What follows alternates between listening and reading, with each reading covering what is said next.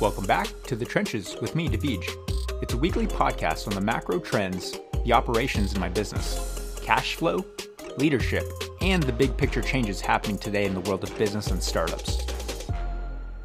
The Trenches is sponsored, produced, and distributed by ContentMachine.app. What's going on, guys? It is Wednesday, November 18th, 2020, and today we're going to be talking about my personal life, more specifically, my personal work life balance.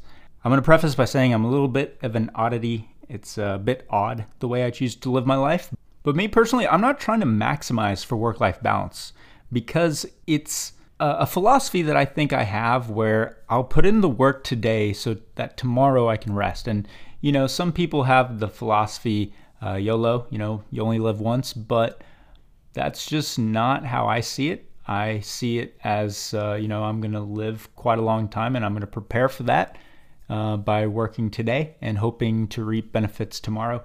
And so, work life balance is not something that I prioritize. Life probably takes up 20% of that slot. And I think that's plenty. It doesn't need to be 50 50. I think that, uh, you know, for some people it may be 50 50, and for some people it may be even le- uh, less in terms of work. I know people who uh, want to strive for maximizing experiences and doing all sorts of things. But for me, that's just not the case. I want to sit at home, I want to think about what I need to get done.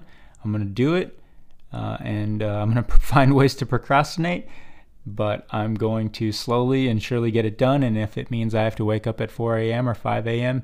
and just keep pressing on, and, and if it means going to bed early on Friday nights, that doesn't sound too bad. You know, I've been doing this for a while now, and it's not like I don't feel like I'm missing out on much.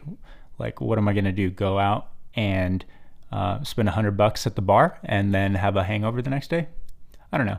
I've done that, and you know, it's just not something I want to keep doing. So, um, what I do now, and you know, this may change. You know, I'm flexible. I'm not super strict on myself, but what I do now is uh, I'll go to bed and on on a Friday night and treat Saturday as if it was just any other day, and then I'll allow myself to have Saturday night off. Um, and you know, I'll uh, I'll I'll be slow to getting up and being lazy on Sunday, and I'll still get a little bit here and there done. But for the most part, Saturday night and then Sunday morning is when I rest, and that's when I plan things and schedule things. But here's the other thing: if if a good friend comes into town, you know, I will open up my schedule for him because you know I'm always working. I have that flexibility. Like I don't have to feel bad about taking a day off when I do want to because I know that uh, I've deserved it. But at the same time, sometimes you might you know, it, it has happened before. I've felt that I've had too much time off and I'm just anxious to getting back to work. And if you want to know specifics about my work life balance uh, even more, then just shoot me a message and I'll, I'll answer your questions. All right. Well, that's all for today. Thanks for listening in, and I hope to see you next time. Peace. This episode is brought to you by ContentMachine.app the Content Super app where you upload any type of content and walk away just to come back to a whole library of promotional assets that you can use to drive traffic to you, your brand, and your message on all platforms across social media Facebook, Instagram, IGTV, LinkedIn, Twitter. It doesn't matter where you're trying to promote yourself. Simply upload one piece of content or more into the ContentMachine.app portal, and we'll handle the rest.